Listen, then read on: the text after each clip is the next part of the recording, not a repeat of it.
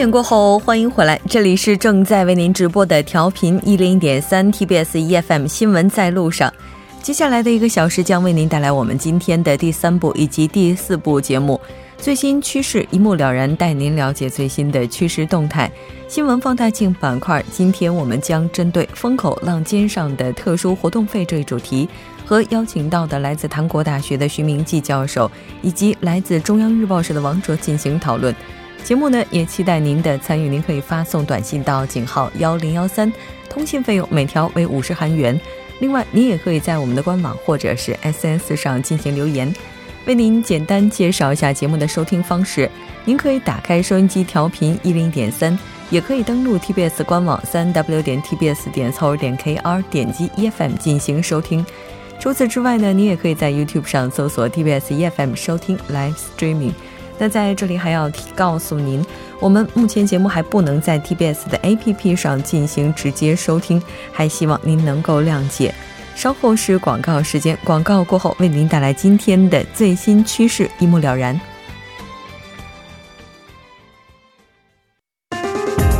以独特的视角发现最新流行动态，最新趋势一目了然。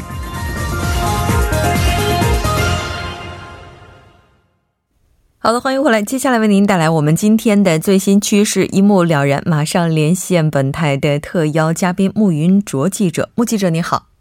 喂，主播晚上好。非常高兴能够在新的一周和您来了解这周您为我们带来的最新趋势。那今天为大家准备的主题是什么呢？今天给大家介绍一下韩国中老年人新的生活和工作方式。我记得两年以前。有一部好莱坞电影在韩国上映了。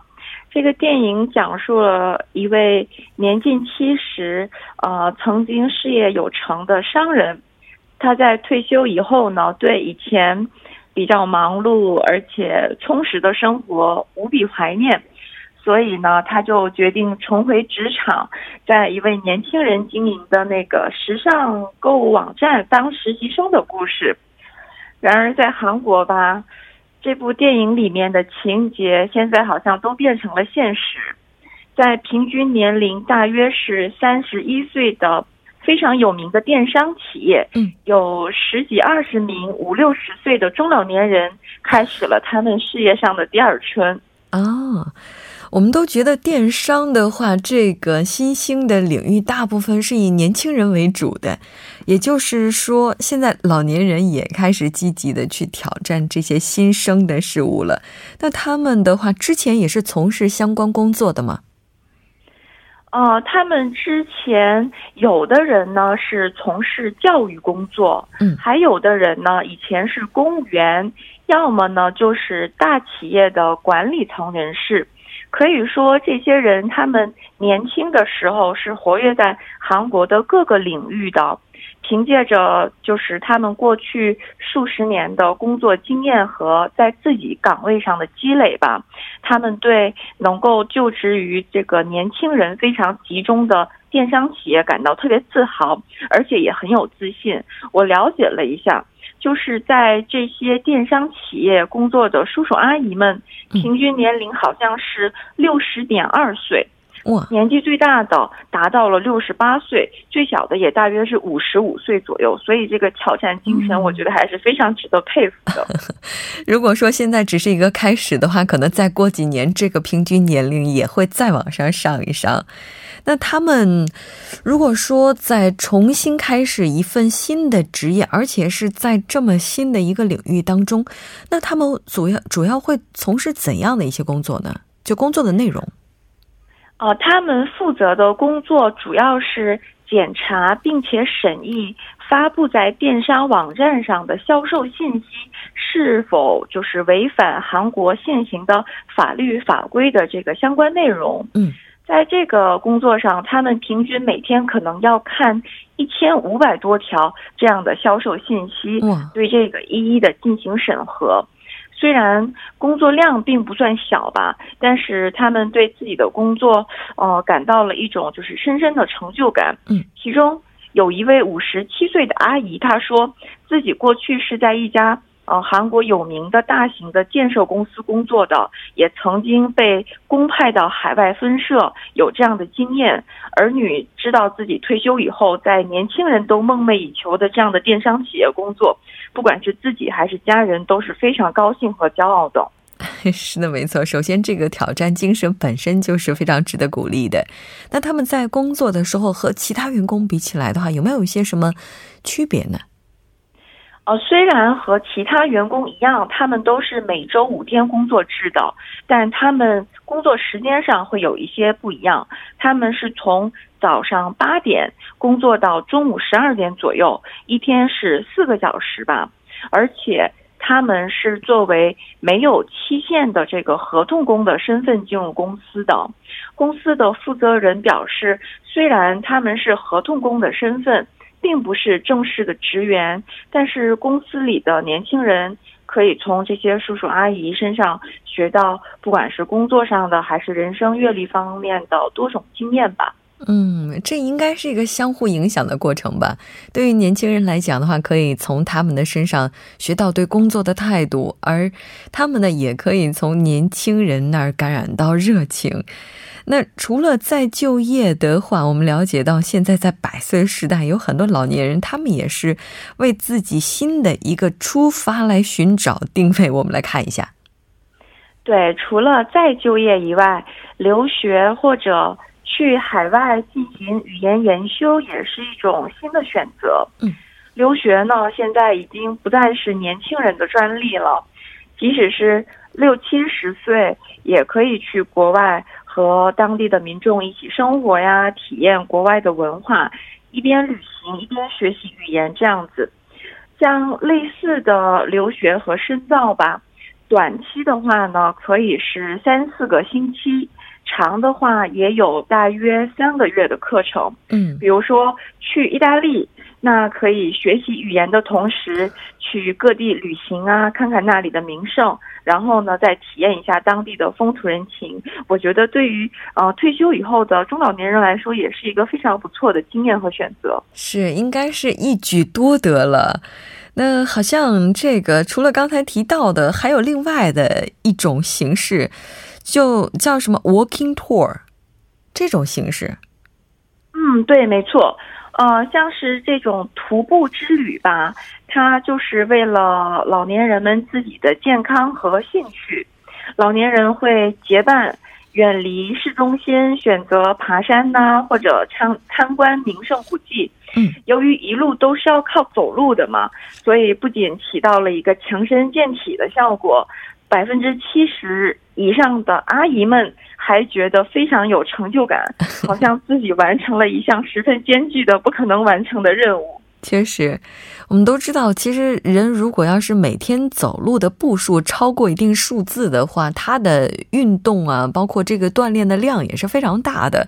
那所以说，很多人也都是积极的加入到这个行列当中来。但是不管怎么样，到了这个季节的话，还是建议老年朋友应该要小心，因为毕竟首尔市已经是迎来了几场降水，包括降雪，还是要注意路面的这个情况。那除此之外的话，这个好像目前。老年人的这种非常积极、乐观、向上的心态，包括这些挑战，已经形成了一种文化在韩国。没错，像是韩国已经形成了一种文化，它最早是起源于日本的。嗯，这个呢，就是依然保持着年轻心态的中老年人吧，形成了一种叫做呃老龄文化。嗯，呃，这个呢是据说。具有一定外国语能力的老年人在退休以后，他们会专门针对外国游客去当导游。这个不是最早起源于日本嘛？嗯，所以在东京或者是东京周边的城市，这些老年人呢就免费的为外国游客做讲解，介绍日本当地的文化。呃，甚至好像还形成了相关的团体和组织。这种免费导游团体中，据说有五分之一的成员年龄都在六十岁以上。嗯，我想可能大家如果去仁寺洞这样的地方，说不定也会有这样可爱的老年人做导游。嗯，是的，活到老学到老是中国的一句古话，但是越来越多的国家以及人民都在用自己的实际行动践行着这样的一个理念。好的，非常感谢今天目击者带来的这一期特别节目，我们下期再见。好的，下周见。那稍后来关注一下这一时段的路况、交通以及天气信息。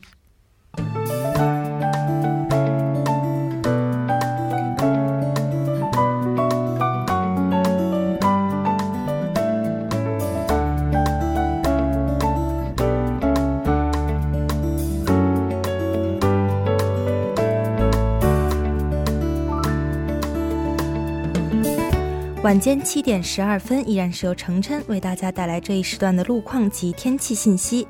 我们继续来关注晚高峰的实时路况。首先是在首尔外环循呃外环高速公路日山至板桥方向，日山交叉口至松内交叉口，以及反方向板桥分岔口至清溪隧道，还有清溪收费站至鹤宜分岔口呢。以上路段。目前由于晚高峰行驶车辆的不断增加而交通拥堵，在相同方向自由路分岔口附近有一辆私家车发生了故障，暂时停在此路段的应急车道上，还望后续车辆参考相应路段小心驾驶。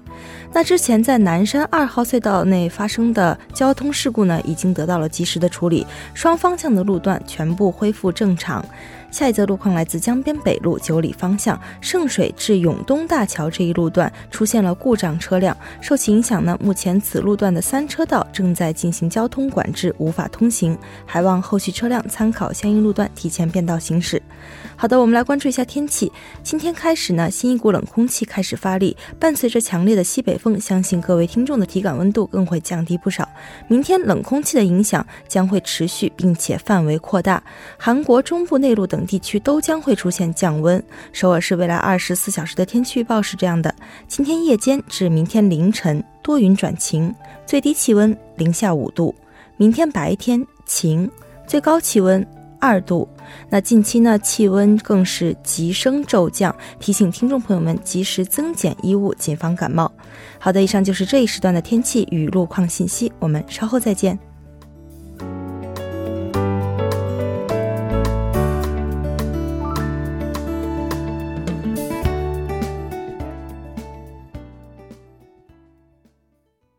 好的，欢迎回来，多角度、全方位为您深入剖析韩中两国实时热点焦点。那今天我们要讨论的话题是风口浪尖上的特殊活动费。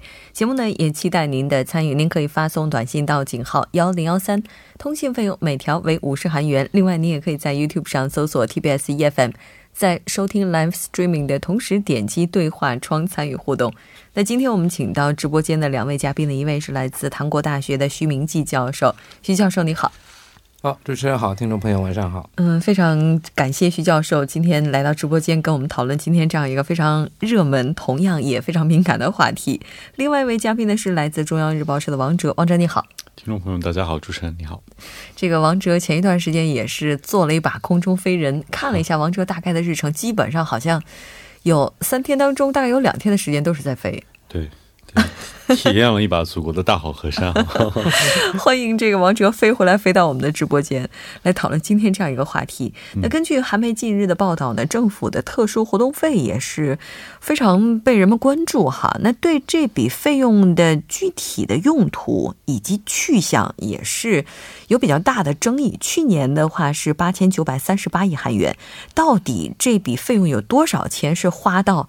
老百姓身上的，这应该是很多人都非常想要知道的问题。而且我们也了解到，今年的话，这个就明年预算案进行这个这样一个编程的时候，哈，在编预算案的时候。也减了，减了大概百分之十九的样子吧。那咱们今天就具体的来讨论一下这个风口浪尖上的特殊活动费。先来看一下到底什么叫特殊活动费。对，其实这个特殊活动费啊，顾名思义就是非常特殊的一笔费用哈。这个费用按照韩国这个企划财政部发布的这个预算以及基金的运营计划明细，上面标明呢，这个是指在搜集情报、调查案件或者其他不易公开的国政运营的过程当中所需要的直接。接的费用哈。嗯，那这个费用跟其他预算最大的不同就是，它在这个报销，我们传统意义上我们说的那个报销，在报销的时候它是。最宽松的，就说我们知道其他的报销，像韩国，有时候你需要开提供一些各种各样的发票，而且要写明用途。对，在国内的话，我这次回去体验，好像国内更烦，国内还要求你必须有税号开具的增值税发票之类的，所以还是非常复杂的一套体系。但是这个特殊活动费呢，就并不需要这个。那么根据这个监察院的这个报销规定啊，当你领取这个特殊活动费的对象不便于提供收据或者发票的时候，我们知道有的是一些非常。秘密的活动哈，这样只要负责这个项目的公务员写一个事由、支付日期、支付目的、支付对象、金额，然后对方签一个字便可。但是如果说对方连这个也不方便的话，那这一切手续都可以省略。也就是说，只要这个人签一个字儿，对于这个款项的用处，还有干什么、怎么来的，这些都一概不予过问哈。因此，有人就质疑啊，说这个费用也存在一个被滥用的可能性，这也可能是贪污腐败的一个温床。那么，韩国有一个叫纳税者联盟的这么一个机构哈，他就表示，政府的特殊活动费涉嫌违反了韩国宪法第一条国民民主民呃国民主权主义以及宪法的第五十四条国会预算审议决定权的规定。嗯。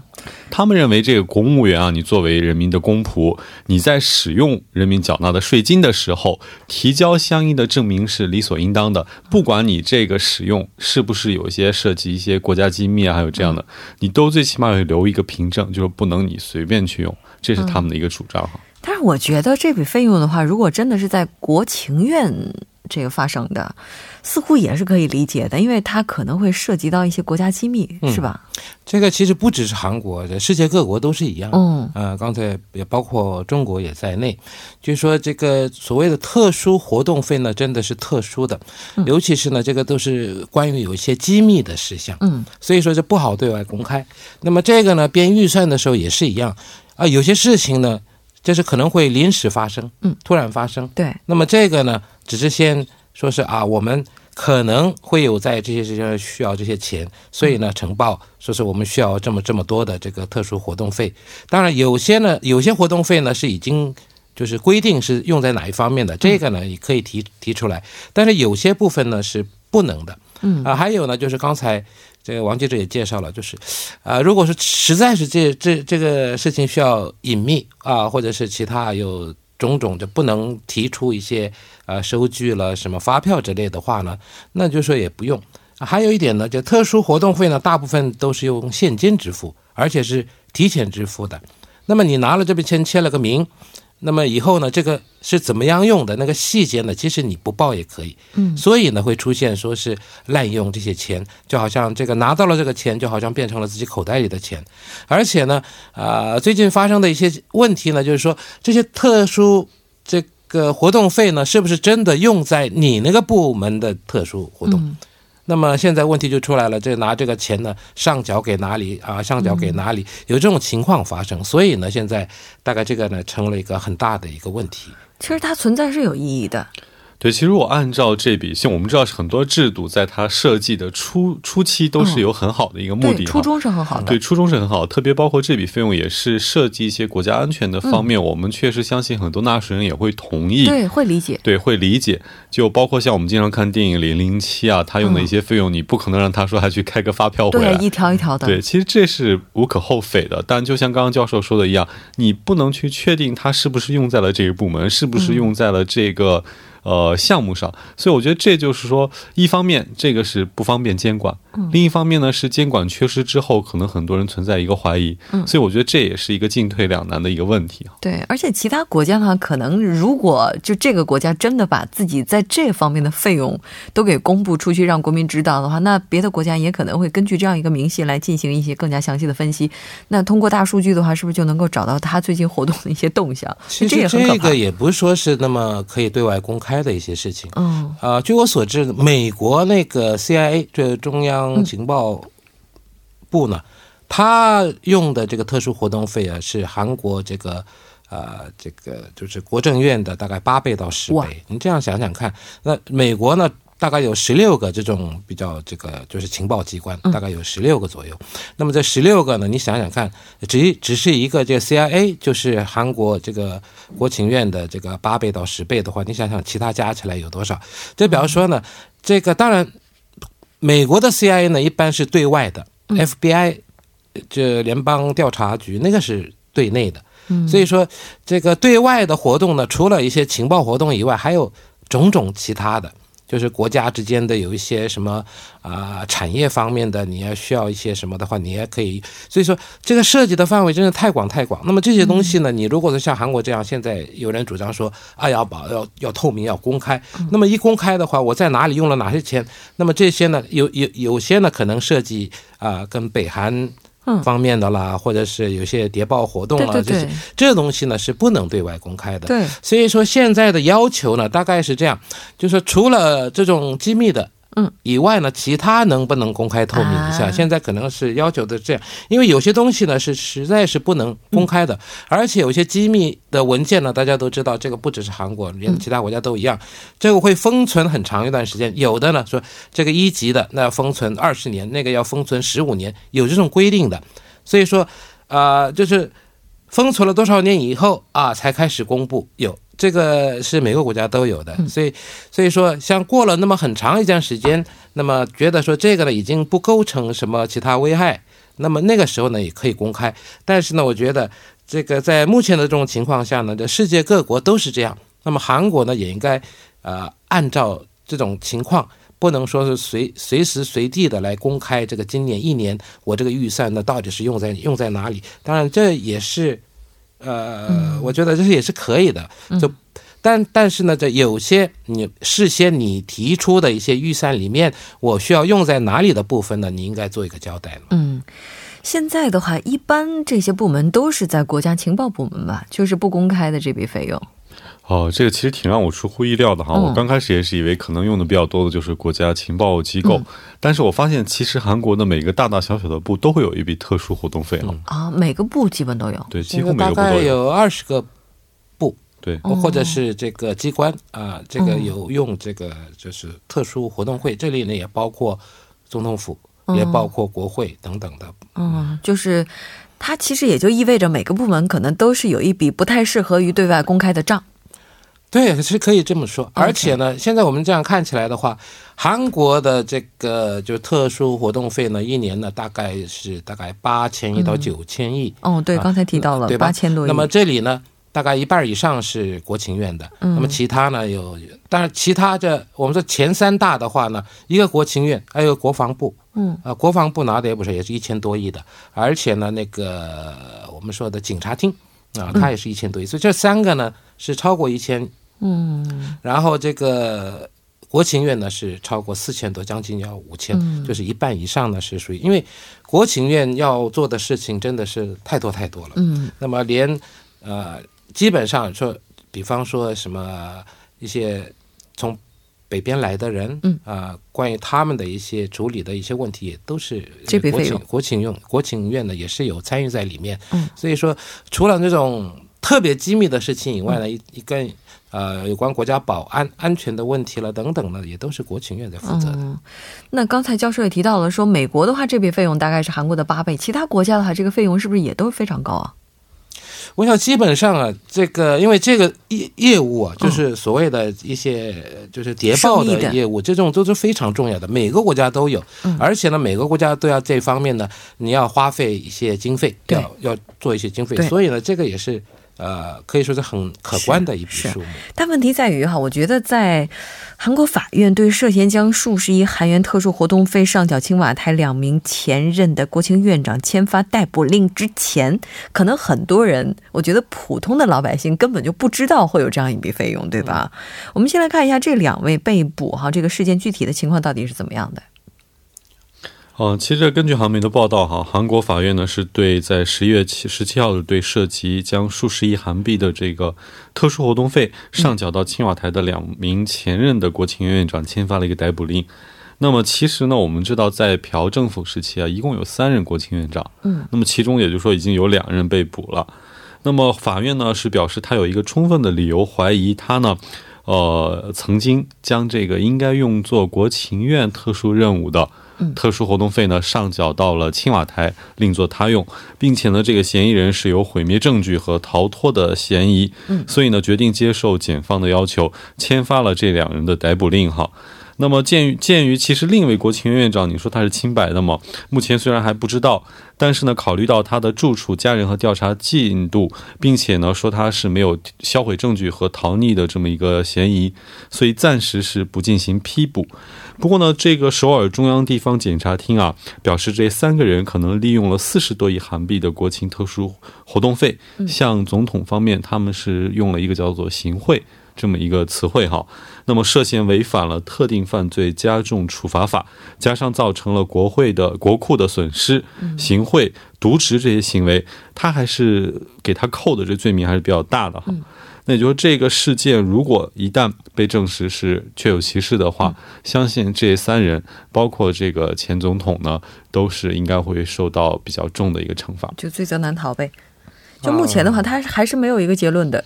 对，因为这个其实我们现在说是什么，就是就是朴槿惠政府时代，但是呢，你再往前追溯的话，那其实啊，韩国的这个今天要挖出来国情院呢，我说这个一九六一年先从这个所谓的这中央情报部开始，嗯，然后呢，到了这个一九九一年呢，它更名为这个国家安全企划部，嗯，然后呢，这个到啊到现在，那么一九九九年呢。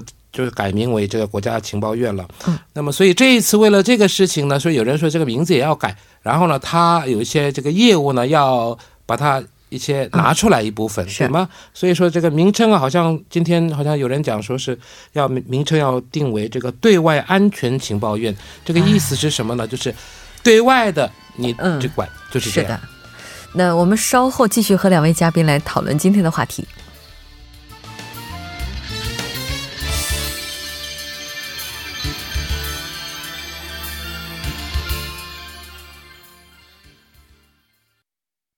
TBS EFM，哎呀，愁死我了！这到了换季，鼻炎又严重了，时不时的流鼻涕或者打喷嚏，太难受了。你呀，平时也要多注意一些。我最近刚好看到预防换季鼻炎的方法，给你读一读：如何有效预防鼻炎，远离过敏性鼻炎和鼻炎复发的困扰。一，鼻炎大多数是着凉感冒引起的。要加强体育锻炼，增强抵抗力。